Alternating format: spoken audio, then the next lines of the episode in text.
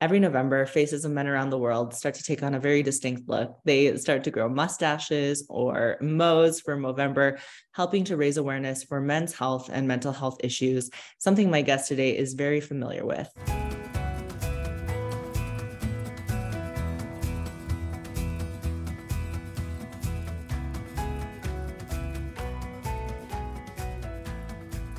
I'm Callie Youngstrom, and this is Keep Yourself Well.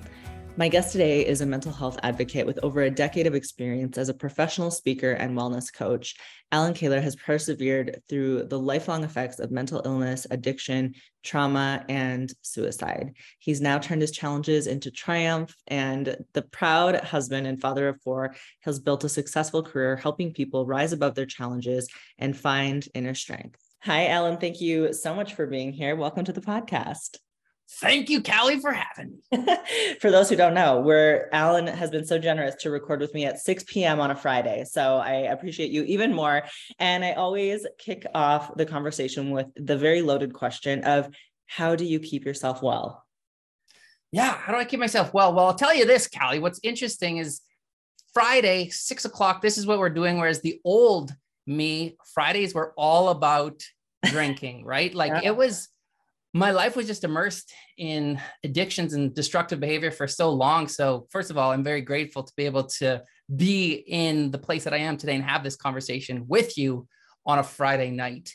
And the well piece, that is a loaded question, but I think that I have learned the importance of what some people would call selfish which really is self respect, meaning you have got to put yourself first, learning how to set boundaries, how to say no. People don't like the word no, but figuring out what it is that I need to be well, to have peace, and ultimately a level of happiness, kind of that inside out approach has been key. And I guess furthermore, oh, I spent most of my life having no relationship with self. I have always had a hard time with love. I've had a hard time with loving self. I've had a hard time with loving others and learning how to have a relationship with myself and not needing substances or distractions has been a journey, but it has absolutely been key towards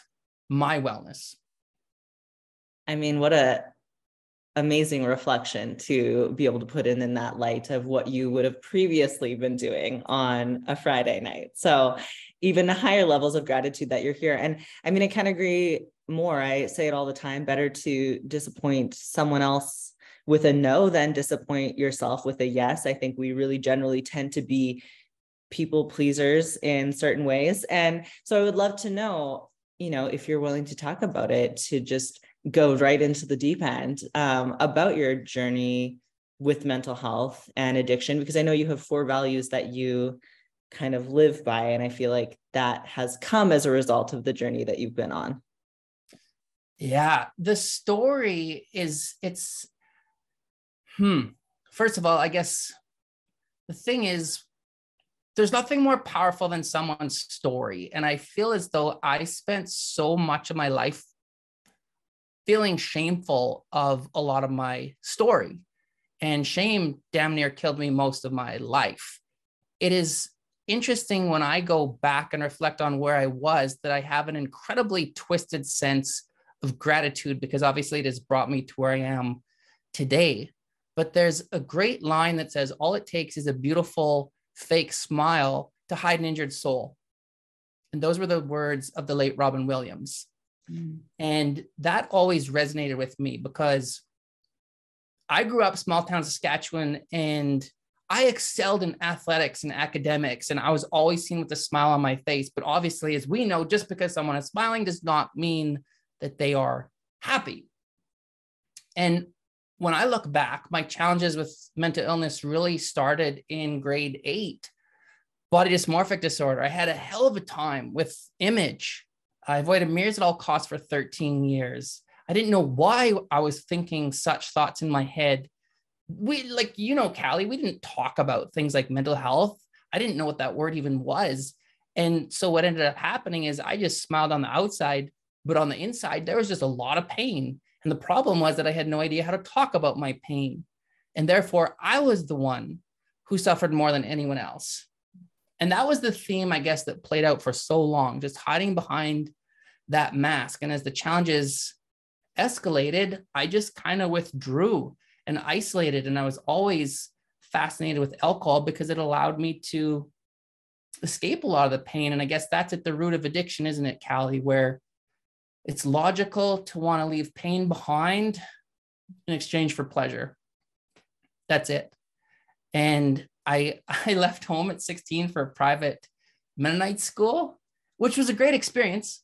Um, and then I went off to Holland at age 18 for a work exchange program. And that's where things went nuts.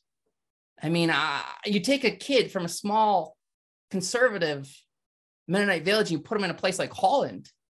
And that's where, wow, like I ran away from my host family. I got into the wrong crowd. Uh, and then it was just a, a lot of years of self destruction and harm.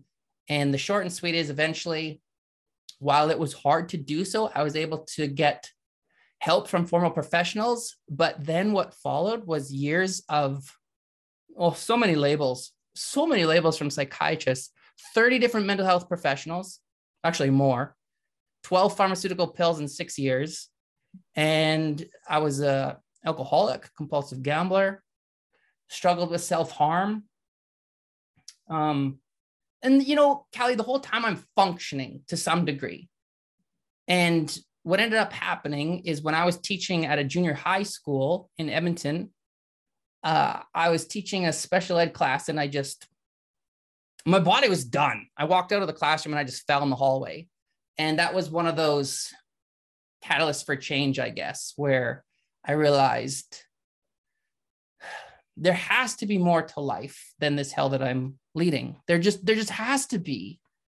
And I started to embrace that vulnerability equaled strength. I started to understand the power of voice. And as soon as I started to talk about some of my pain, I felt better. Well, of course I did because emotions are energy. And I was able to get myself into a lot of different support groups and the value of that is I started to hear my story through their story. And because of that, I realized, what? Like, I'm not alone in this. And that's a powerful thing. And getting back to story, as soon as I started to share my story, not only did I feel better, but people are starting to say those words like me too, connection, just like that. Because as a compulsive gambler, there were no other people who were in the support groups that were young males. And I always said, like, there's got to be others. And so I actually marched into an organization in Edmonton, Problem Gambling Resource Network. And I said, Can I meet with the executive director? And he was there. I shook his hand and I said, I'm Al. Let me be a face and voice to this. So the director's name was uh, Ray. And Ray started to pay me $75 to go to schools, jails, treatment centers. And I started to tell my story. That's how the whole speaking thing started like 15 years ago. And then it was just, uh, wow, a ride. Like I got a whole new family. I made a move to move in with a, a woman who had two kids, Tanya, and she she embraced me, and they all loved me for me, and that was that was the foundation for everything that has unfolded since then, Kelly. Connection. So much of it connection with yourself connection with others relating to others. And i mean i appreciate you sharing that so much because you're right coming from small town saskatchewan and being a young male and being a young male i think struggling with body dysmorphia which is i think something even more specific because we generally tend to assume that more females struggle with that or openly talk about it than males, which is not accurate. I can imagine there's so much shame in you feeling completely alone when in reality we know you definitely weren't the only one. You were just not talking about it. Nobody's talking about it. So everybody feels as though they're the only one. 100% and that that's a lonely place to be where you feel as though even if you put a voice to it nobody would understand you. So therefore you silence yourself. And furthermore, the shame for me was rooted in abuse, sexual abuse, which, good God, I had no clue. I had no clue that that was in there until I finally left this life of destruction behind and I was in a position of power and had supports and the, bo- the body and mine finally said, okay, I think Al's ready. And um, then it was just buckle up and it was hard. It was, it was so hard, but it was also a piece of the puzzle as to why I hated self so much. And I I can speak pretty comfortably about that now, but wow, is it hard at the beginning because as soon as I talked about it, I, I was I was just so sick. And I just, you know, the short and sweet is this there is really no logical reason why I should be alive today after the life that I've led, other than I guess I just feel like I'm here to carry a message. And one of those is definitely around helping men um, be vulnerable and finding voice. Of course, everyone, but there's a special place for men because of what I've gone through and how many men I meet who are who continue to carry that emotional baggage for so long. Um, so yeah, you know, the story piece and looking back, hmm, it's humbling, it's overwhelming, uh, it's hard, but wow, gratifying. Well, thank you. I mean, thank you for sharing because I think you're right. There's just so much, there's an, there is still an added stigma, I think, to men's mental health, you know, which is so devastating. And I wonder if when you were younger, I know you mentioned you not sharing what you were going through, you were making, you were suffering more than anyone else, was part of that protecting those around you from having to deal with what you were experiencing. I feel like oftentimes we're not sharing because we feel like we're protecting the people that love us by not allowing them to know we're suffering. Yeah, and I think I tried my best to hide it, but obviously you can only hide things for so long and people know. But what I also found is that people didn't know what to do or what to say, and therefore they didn't say anything Right. Now, the message that we get then is we internalize it and we feel like they don't care. So, one of the key things for me is when I do the keynotes and the talks, it's essential to just teach people first and foremost, silence is not the answer. Like, if you think that there's a problem, there probably is, and it demands some kind of attention. And we kind of walk through um, the approach. And it's also when we know better, we do better, right? And information is truly power. So we're moving the right way. Yeah, I think that's I mean a really great point because I say this frequently in in what I do in these podcasts working with clients.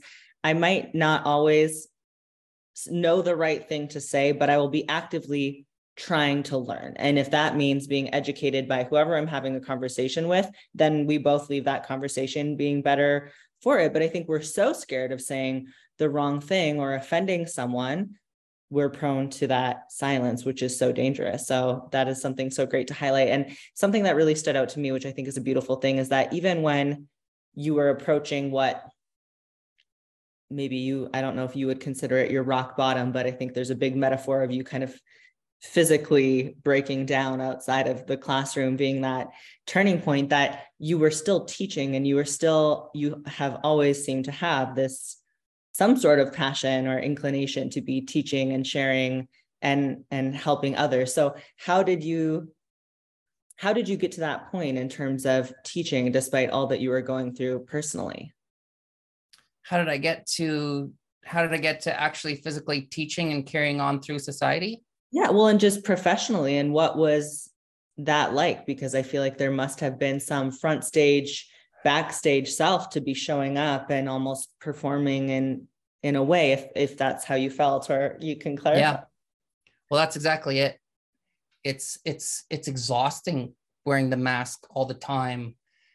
And what i find interesting is i do a lot of work around suicide and i do talking circles so that people can just have a safe space to talk openly. And what i find really interesting and this happened last week once again where the feedback was of all people, I thought that he was the last one that would ever die by suicide. And repeatedly we hear this I never saw it coming. How could this have happened? And I, and that that fits for me because I I did a really good job of hiding it. I mean, physically, I was very gaunt. I had lost so much weight. I was having a lot of seizures, but I, I masked it so well. And the problem is that as a society, we we think that we know. We feel like we know the people around us really well. And I feel like if we were actually to think about that deeper, we probably know very little uh, about others around us. And when I look back, the people closest to me had really no clue of the magnitude of my struggles. They knew that I was struggling, but you know, they didn't know the the depth. So what I learned is that the mask serves a purpose, right? Um, but we have to give ourselves permission to remove it and give ourselves permission to feel. That right there was the catalyst for me where I understood that feeling leads to healing. And I gave myself permission to go there because before that, it was always anger. And that was my defense mechanism. Don't make me go within. Yeah, those, but again, and even with talking about addicts and, and having that mask, I think we also have a stereotype of what we believe an addict looks like. Or someone who is struggling. I'm even this was just a great i'm trying to work on my language. I don't want to use the language of an addict. So you know these conversations are really important for me to do a better job with that. But you know someone who's um, using a substance or behavior in a way that's starting to become self-sabotaging. We often have an image in our minds of what that looks like. So for example you going to the support group for gambling and not having someone who looks like you how does someone show up and be comfortable? So i can't imagine the level of vulnerability that took especially in in the beginning. So kudos to you. What do you feel like was the initial catalyst for you to be able to start talking about things and to allow yourself that ability to speak because i know you had kind of mentioned you had a little bit of a breakdown and then started seeking some professional help did you start with therapy? Did you have like an intake experience? Where did you hmm. go for help? Yeah, boy, the start of that was rough because, as is often the case, it is a person of support who encourages the individual to get help. And that was my mom, who's like, You have to go do something. You just have to. And I was not in a good place. And for whatever reason, I, I think I just felt like there has to be a better way because I just was in that place of hell. And unfortunately, that first experience was rough. I, I like this was 20 years ago. I didn't know where to go. I went to a walk in clinic and I just remember being very, very embarrassed and uh, it was humiliating because he didn't even look at me. He just, it was like, Do you cry? Are you eating? Are you sleeping? But it was just reading off a checklist and check, check. And there was, I just felt like I wasn't being seen and I wasn't being heard or understood. And then he gave me a piece of paper with a prescription and I left and I that was the journey of my you know 12 medications in 6 years. Uh so that's how that started. No conversations, no other supports. I lived with three other guys as if I'm going to tell them where I was. And so it just further I yeah, I didn't talk to anyone about that because that was just very hard um, what happened, I guess, is over time, the more that I talked about my pain, the better I felt, which makes sense because I would say that to heal is to thaw. And the more that we can get some of that darkness out, the more room we're going to make for light. And I felt that. And so I bought into that and I started to, well, trust is a hard word uh, for me, but I let my walls down, I guess one of the game changers was a, a professor, a teacher. When I was at the University of Alberta, there was a professor by the name of Ian McNeil who approached me after a lecture that he was giving. And I'm a student with like 300 others in a lecture theater. And he comes up to me after and he says, Come to my office, let's talk. And I was like, Why? I've talked to you a handful of times. What is this? Like that was left field. And uh, he left it there.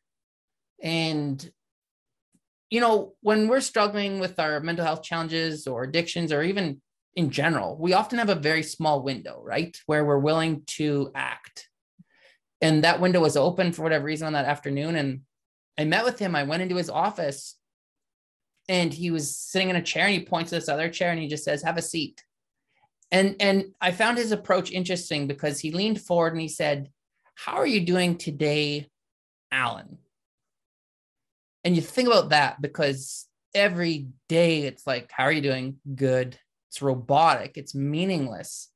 It changes when you use the person's name and when you put the context of like today or now. But more importantly, is he he was leaning forward and he was engaged and it was all compassion and and what he did is he created that space where I felt like I felt safe and I just I just went there. I was like, you want to know? Okay. And I just blah, a lot of pain. And he just listened 10 minutes probably. I just talked. And at the end, what was interesting is that he understood that we all want power and we all want control. And so he says, Are you happy? I was like, Ian, uh, Ian, no, I'm not happy.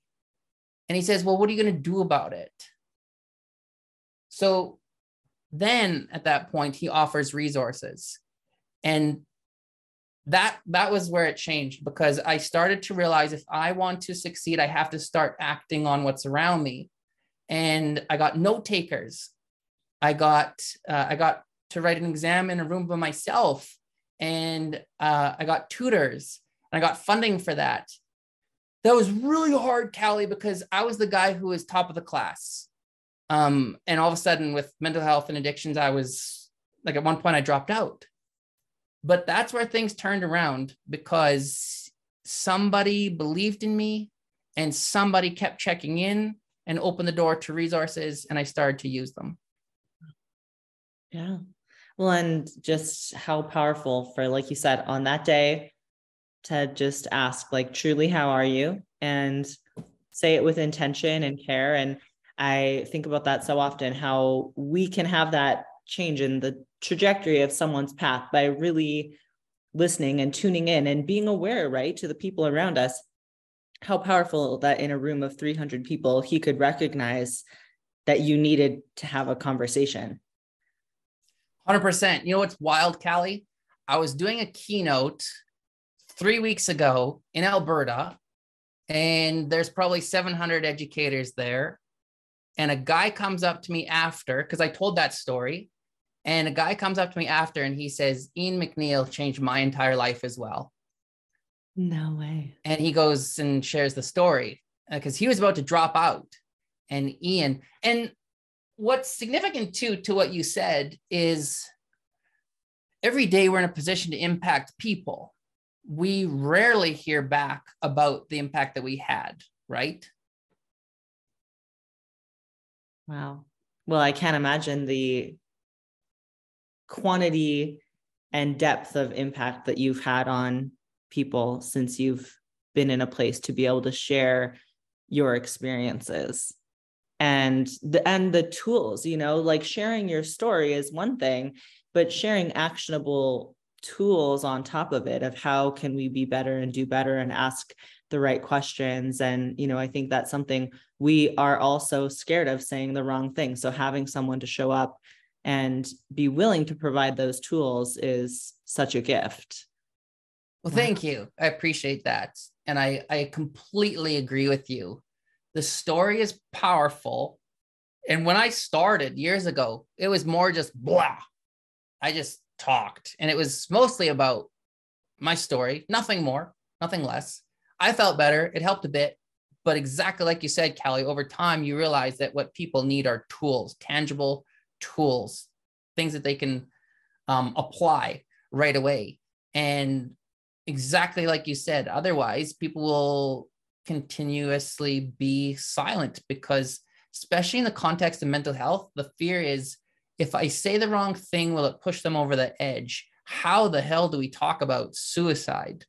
And that's a key thing that I address in pretty much every keynote. Mm-hmm.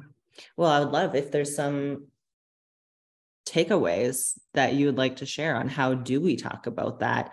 I mean, every day it feels like I shouldn't say every day on a frequent enough basis on my Facebook, I see somebody that has at least been within kind of the six degrees of, of separation has died by suicide. And, you know, how crazy for it to be that common. And so, how do we broach those conversations? Yeah. I think, first of all, we have to collectively understand that silence is, is not the answer. And we already talked about that, right? When I was in grade 11 and my challenges with mental illness really escalated and all the signs are there, there was not one educator, there was not one person who approached me. And what's the message we get when we're in pain and nobody approaches us? Nobody cares. So that's the buy in right there. Let's just all collectively agree that from this point forward, we won't be silent. So next comes action. And I think we often overthink this part and it can be as simple as this.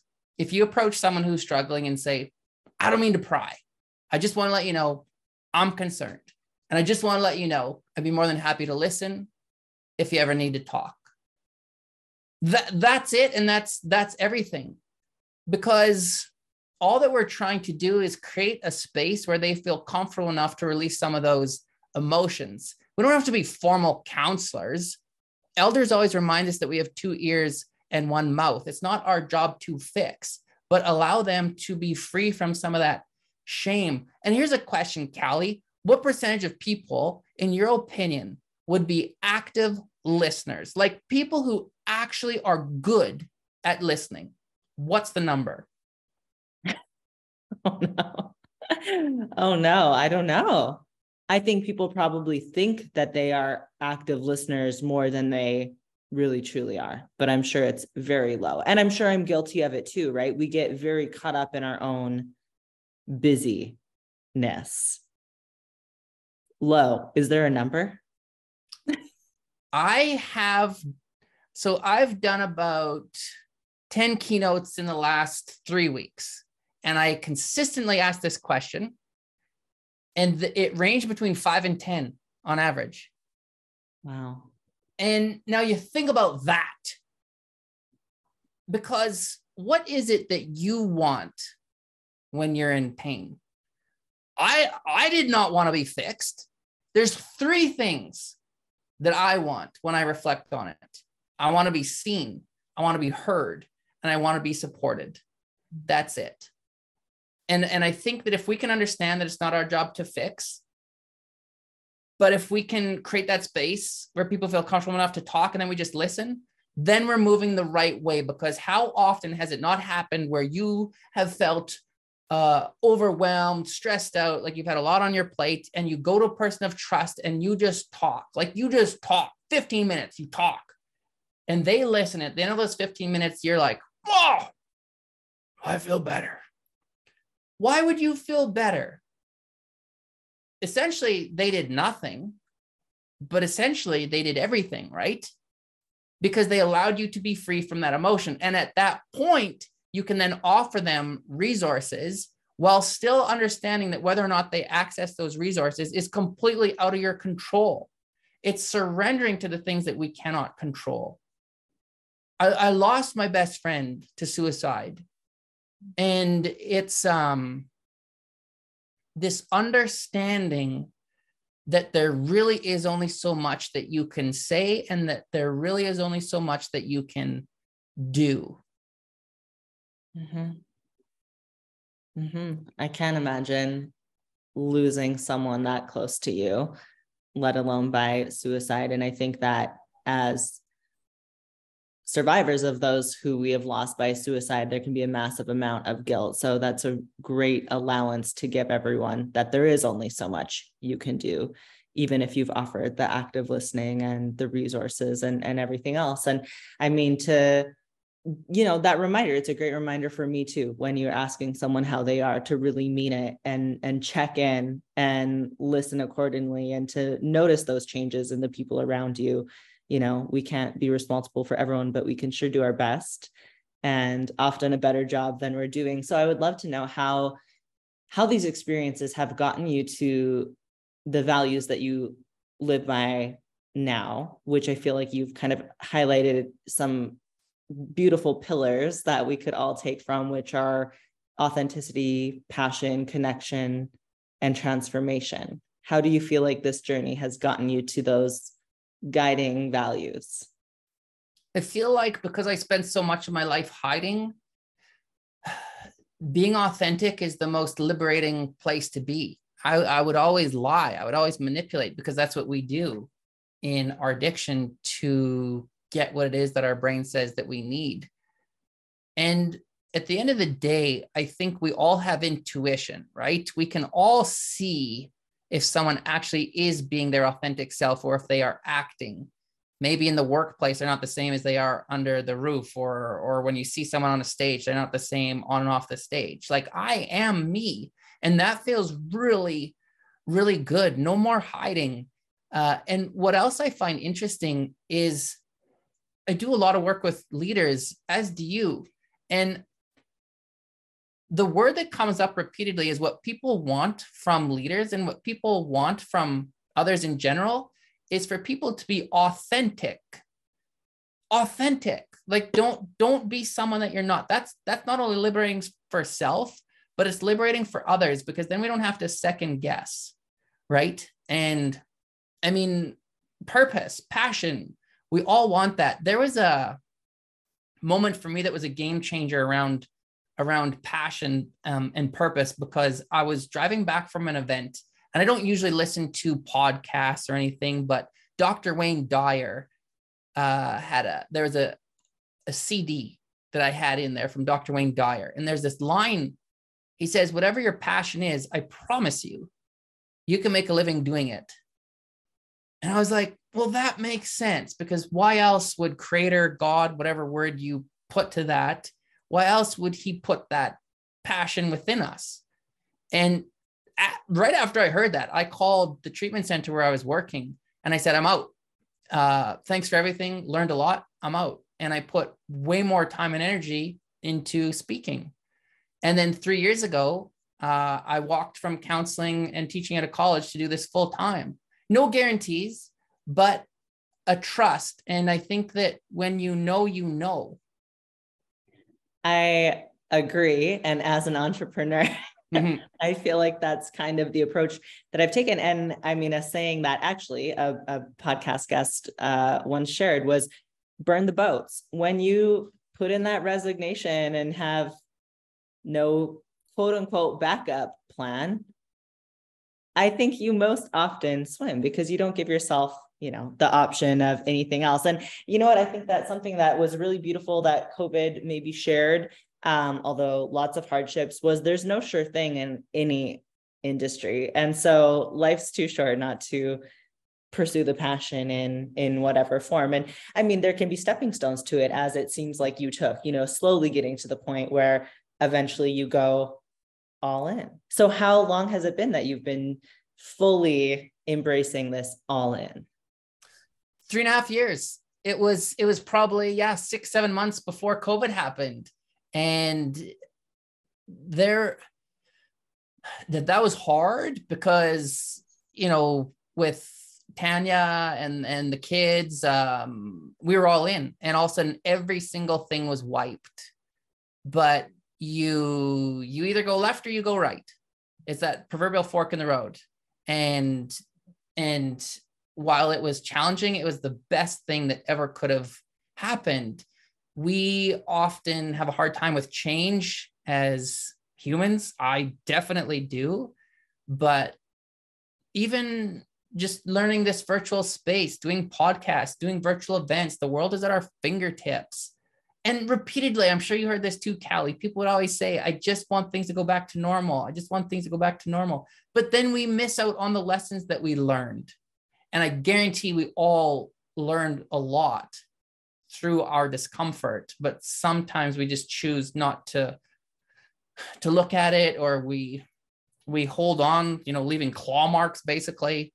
Uh, but yeah, three three and a half years. And that that was interesting too, because what it's kind of like nobody just jumps as an entrepreneur. You know, I wouldn't recommend that, and I'm sure you wouldn't either. It's a process. It, it's kind of like one foot on the dock, one on the boat for a while. And what helped me make the jump, I was doing a, an event in Buffalo Narrows in the north right before I made the jump. And I woke up early and I went for a walk and I was like, what? What's happening to me? I feel, I feel, I feel like there's change a brewing. And I felt like it was time to just leave the college where I was teaching and do speaking full time. And it was really, really strong. And I came around the corner and an eagle was soaring above the lodge. And I was like, okay, I understand. And I just cried.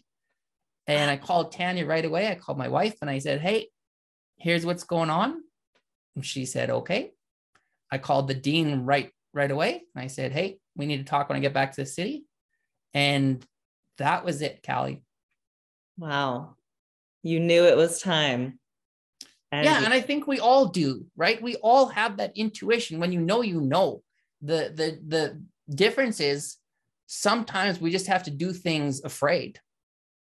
Oh, well, I think that's a great point. Is we can, I think we expect that when we know change is meant to happen, it will feel easy, which is not the case because it's more comfortable to stay, I think, in, off like generally in a lesser situation, but when we know what to expect there versus something that might bring us to a better position, but we don't know what's on the other side. Like that fear is why people stay in bad habits and self sabotaging and toxic relationships with self and others and substances all the time because it's at least you know what's there, right? You know what to anticipate. And it's so scary to not know exactly what's on the other side but such a necessary point. And i mean congratulations because that is a huge accomplishment at any time let alone with two of those years being you know forced to be virtual and and mid pandemic i feel like that had to have been a test of your belief in yourself and your purpose and your passion. Yeah thank you. Well right back at you as an entrepreneur. I think it was a time uh, I had the mindset that this was a time to plant seeds and the harvest will come later. Mm-hmm. And so I didn't take my eye off the prize and I stuck with with passion and the values and uh, trust. I, I hear three words all the time: trust the process, trust the process. And I'm I'm far from religious, but I'm very spiritual, and I very much feel guided in that. It's like the message is simple for me. Just just use me. I have very limited time here. And so I always ask for open ears and eyes that I can just have new opportunities to be used. November is Diabetes Awareness Month in Canada. Each day, 640 Canadians are diagnosed with diabetes. That is one person every three minutes. Sweet and Sprouted is helping make life easier for diabetics and people living the sugar free lifestyle like me with great grocery options. For years, there weren't a lot of tasty sugar free options, but that has definitely changed and they want you to try it out. Sweet and Sprouted is offering our listeners 10% off your next order with the code wellness10. That's 10% off at sweetandsprouted.com using the promo code wellness10.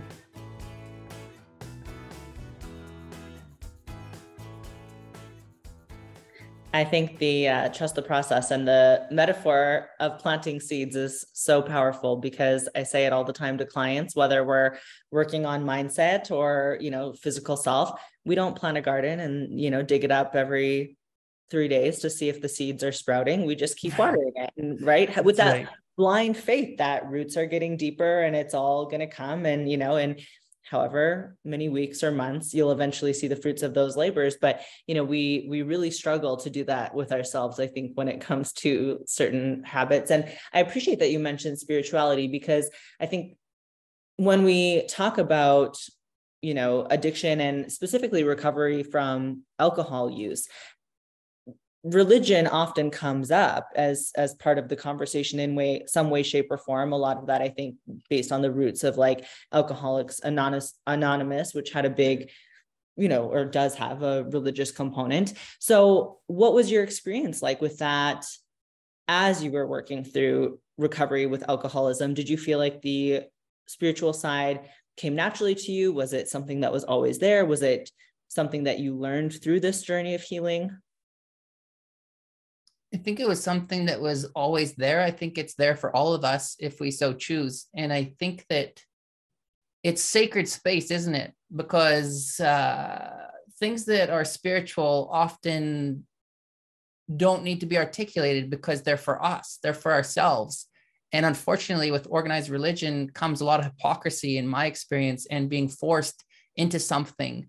And um, I think that the spirituality piece for me was everything. When I got hired at the Saskatchewan Indian Institute of Technologies, which is an Indigenous college, it was probably 10 years ago, I remember thinking, hmm, I think I'm home because it just all made sense to me. The harmony, the balance, the connection to medicines, and just no hierarchy. We're all the same, working with elders. That fit. And so for me, that was something that I grabbed onto. Um, respecting that we all have our own thoughts and beliefs, and that what works for one won't work for another, but just have that mutual respect and the open mind served me well because things like Reiki, understanding energy, that has been imperative to my healing. I'm an empath. If if you are in pain initially as a counselor, uh, as a coach, whatever, it was like, let me take that from you. But then I got sick and learning where I carry it, how to let go has been huge. The spiritual piece, I think it was Ram Dass who said, you know, like all we're doing is we're just walking each other home. I love that. And that's powerful. And even with Justin, my best friend who died by suicide, the veil between the physical and the spiritual world is so thin. And in many ways, I'm actually closer to him now than when he was here physically. Like I did not see that coming.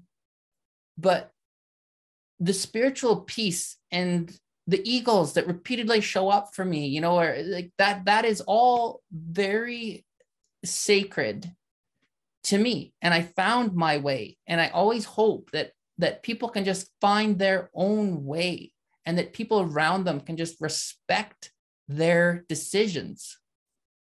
Mm-hmm.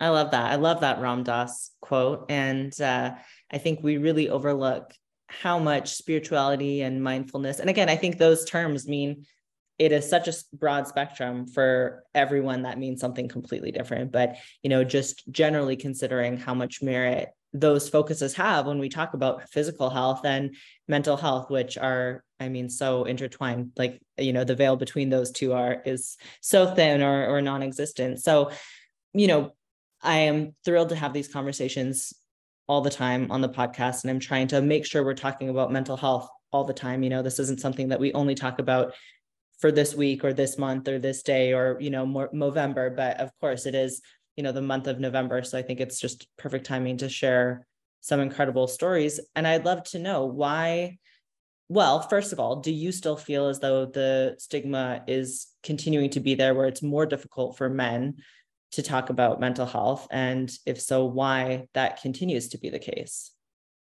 well 100% the stigma remains the difference is that more and more people are saying we're tired of this.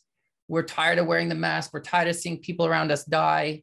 And they are buying into this idea that vulnerability is strength. They're understanding that there's nothing manly about suffering in silence. And thankfully, more and more people are stepping up and sharing their story, their lived experience. And vulnerability, therefore, will breed more vulnerability. And the, the biggest thing is this the next generation is always watching. Like as adults, kids are always watching us. And if if we cannot give ourselves permission to be vulnerable or shed a tear, reach out for help, why would they? Uh, I was doing an event recently and we called it creating moccasin trails because essentially that's it. We're we're trying to pave the way. And I do not want the next generation to have to go through what I went through. We have four boys you know, interesting. I don't I don't want them to go through some of those challenges. There's a lot of work to be done, but hands down, we're moving the right way. Even in the fire service industry, I was doing an event in Niagara Falls a couple days ago, And that's a culture that is built on toughness. But there's a lot of individuals who are now embracing that it's okay to talk about their pain. They're redefining what it means to be strong. And I read an excerpt from the president of the Ontario Association of Fire Chiefs who talked about his challenges with PTSD and he understood that he had to start putting a voice to it. And he talked about his fears, but then he talked about how he was actually met with compassion, which surprised him. And after I read this excerpt, everyone in the room roared and applauded. And I think it just further proved that if you are willing to put a voice to your pain, you will be embraced. I think that's an incredible point. You know, anyone who is in a position of leadership, I think that, you know, due to societal pressure and what we've seen historically, I think there is this expectation of, you know, showing no vulnerability. It's just, you know, blind faith and strength and, you know, showing no no weakness.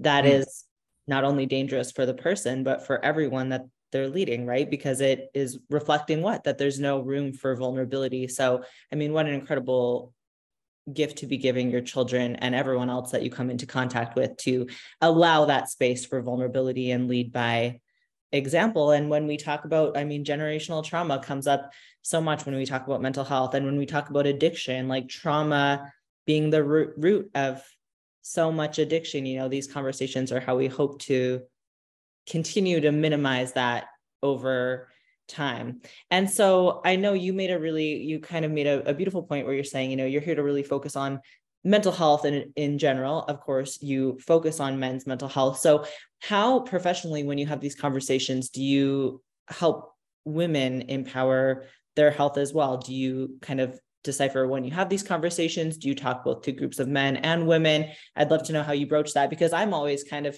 you know working to bridge that gap myself personally. How do i be talking generally? Do i need to be talking generally or talking more specifically? You know mental health is mental health.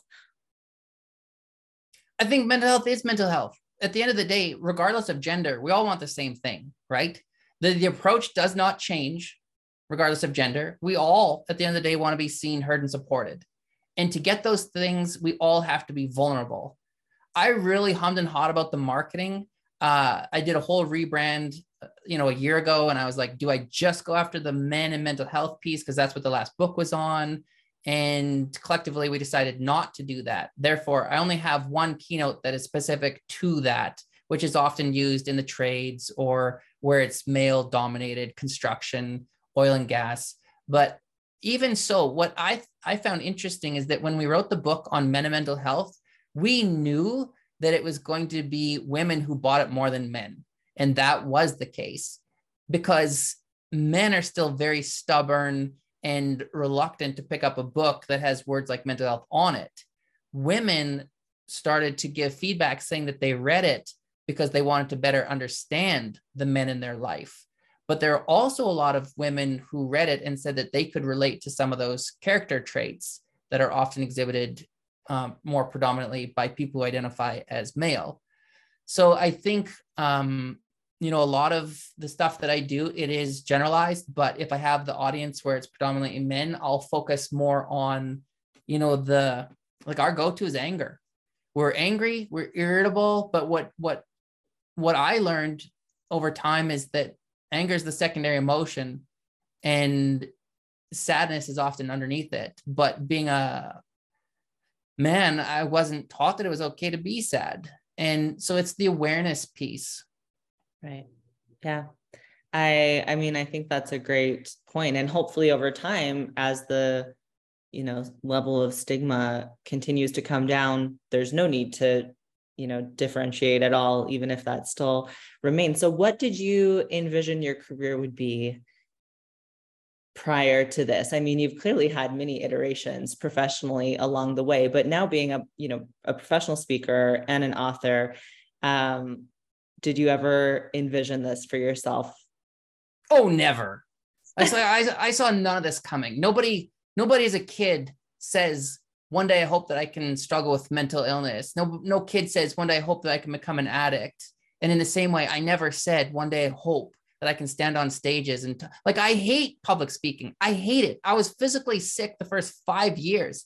Yeah. Like people often think that I just am a natural and I no, it was awful. It was awful. Uh but like we said before, sometimes you just have to do things afraid. I I knew that the outcome would be worth it. Mm-hmm. And eventually, like anything, the unfamiliar becomes familiar. But no, I saw none of this coming. Wow, I would never have imagined. I mean, I do think that for anybody, like public speaking, even the biggest extrovert, I think generally public speaking is still challenging in the beginning, but I would never have guessed that it was that uncomfortable for you.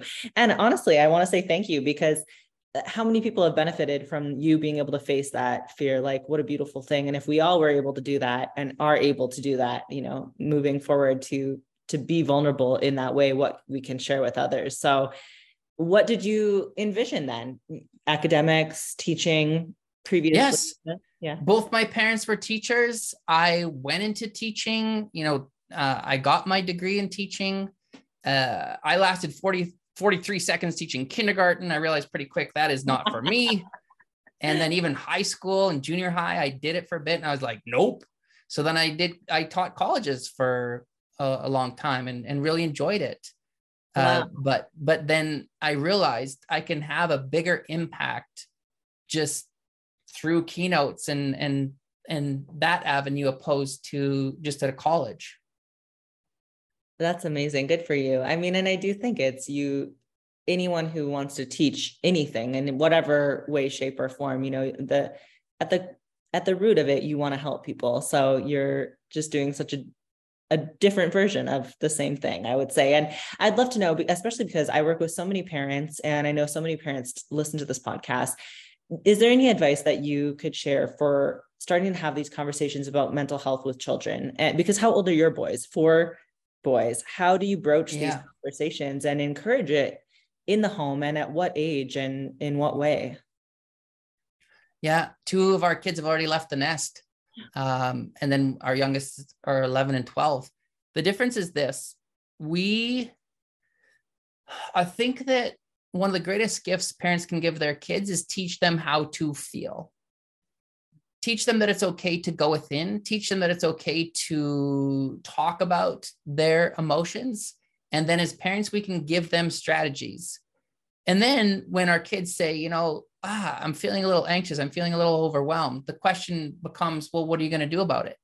Because you have the skill set and and it's empowering them to then act on it and encourage them to put a voice to their pain, to always talk. That silence again is not the answer. And I think as parents, it's paying attention to our intuition. If we think that there's a problem, there probably is.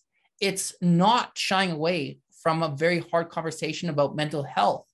Suicide is hard to talk about as a parent, but but I think that we often fear asking the question, are you feeling suicidal? Because we fear what? Yeah, that answer. And we fear the answer, but we already talked about this. Like elders say, two ears and one mouth for a reason. So if we ask the question and they say yes, we literally just have to bite our lip and listen. Like often we think we understand. No, we don't. We cannot. No matter what the context is, we cannot. And for that reason, if you respond with, help me to understand, that's powerful just just create the space where they can talk be free from so the from some of those emotions and more often than not that's all that an individual needs the space to just be free from that. Yeah. I do you have you read any of Gabor Maté's work? A little bit. I don't read.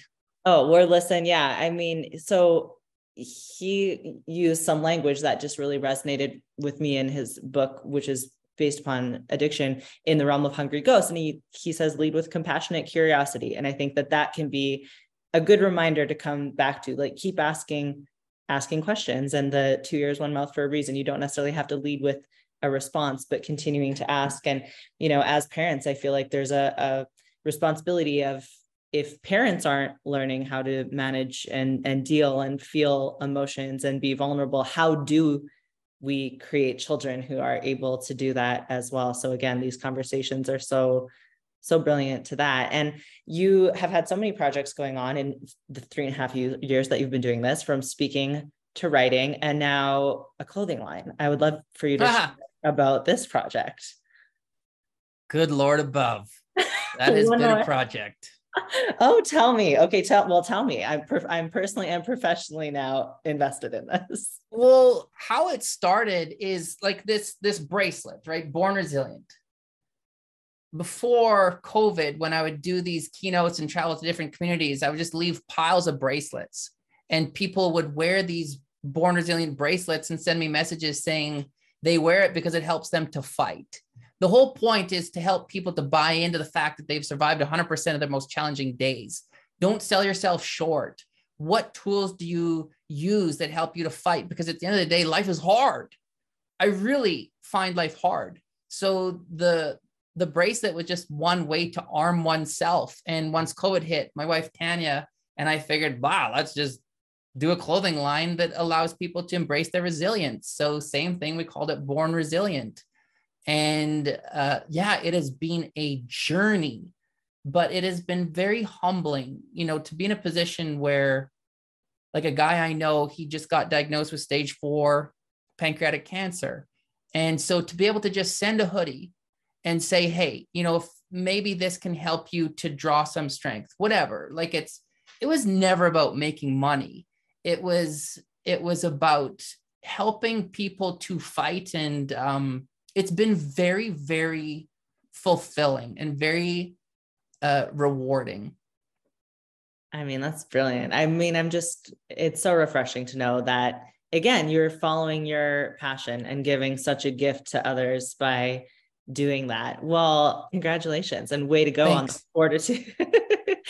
I mean, talk about resilient, not only in your personal life to have gone through so much and, you know, to share it with others, but professionally you know the resilience to move through all these steps to authorship and publishing and you know i can't imagine the massive undertaking so i'm grateful on behalf of myself and everyone that you're you know sharing this with all of us. And i would love to ask you some quick rapid fire questions to wrap things up. Um, one of them being who would you consider your biggest role model? My biggest role model? That's a very interesting question. I would say you know tanya my wife is my saving grace and is my rock. Uh, without her i'm i'm not vertical uh, when i moved in she believed in me i think more than i believed in myself and learning from her has been uh, uh, pretty monumental Oh, that's beautiful. That's amazing. What is mm. the best advice you've ever received? I think to just be you. You know, it's very simple, but it's it's uh it goes back to what we talked about before, Callie, the authenticity. If you just embrace that you are who you are and you don't have to perform or act, and if you can understand that at some point you will naturally attract the people that you're supposed to and you don't have to fight to fit in and that's hard for kids and adolescents but especially as adults like when you can just be you that's liberating the problem is that often society has a hard time accepting us for who we really are maybe family has a hard time and just carving your own path and sticking to your own you know values whatever those are I think is massive. It's easy to say, it's hard to do. Mm-hmm. mm-hmm. It is. But, and again, I think, you know, this provides opportunity for people to connect with others that are maybe more similar to them when they don't have them in their immediate sphere, which is one of the things I think social media can be so beneficial for as well. You know, if you don't have those people around you.